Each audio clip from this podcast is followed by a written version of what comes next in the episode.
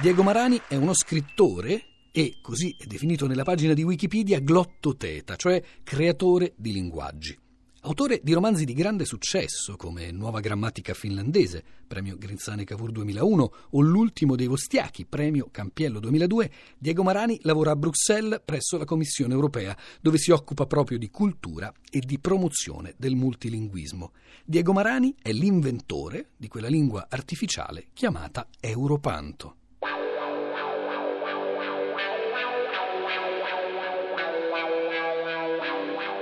L'idea dell'Europanto non è così nobile come quella dell'Esperanto. L'Esperanto è una lingua, l'Europanto è un gioco, e l'idea mi è venuta dalla molteplicità linguistica che trovo quotidianamente nel mio lavoro e anche nella città in cui vivo, Bruxelles, che è una città divisa fra due lingue.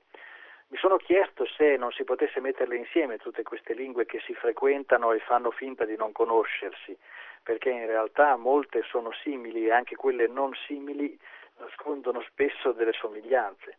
Così ho provato a cercare di comporre testi prendendo parole da varie lingue.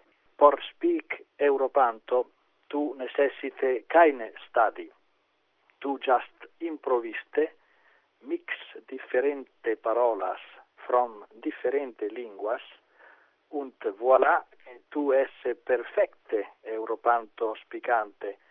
In Europanto existe keine mistakes, perché Europanto esse itself eine grosse mistake, aber tu unterstande und dat esse der miracle.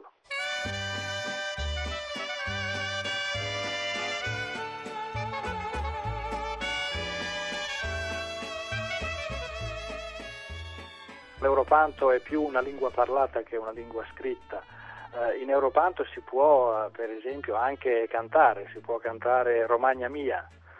Per esempio, Romagna meine, Romagna in flower, esse di stella, esse di libe, quando rimande vude zu bacche, zu meine libe.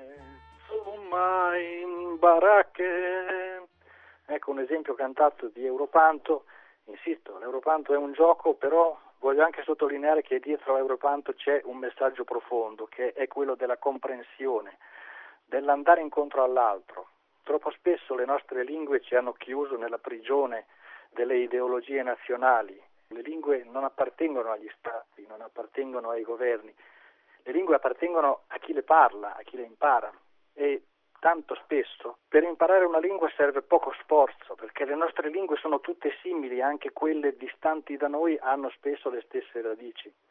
Quindi ecco, il messaggio potente dell'Europanto è questo, di non farsi fermare dalla grammatica quando si studia una lingua, ma di andare subito alla lingua parlata, alla persona che la parla, perché quando si comincia a parlare con una persona ci si capisce sempre.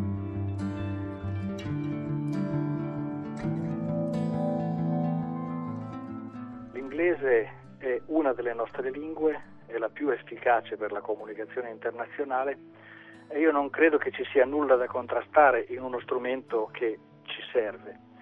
Quello che piuttosto dobbiamo fare è completare l'efficacia dell'inglese. L'inglese è efficace e molto utile quando ci si trova a parlare fra persone che parlano diverse lingue e che non ne condividono nessuna.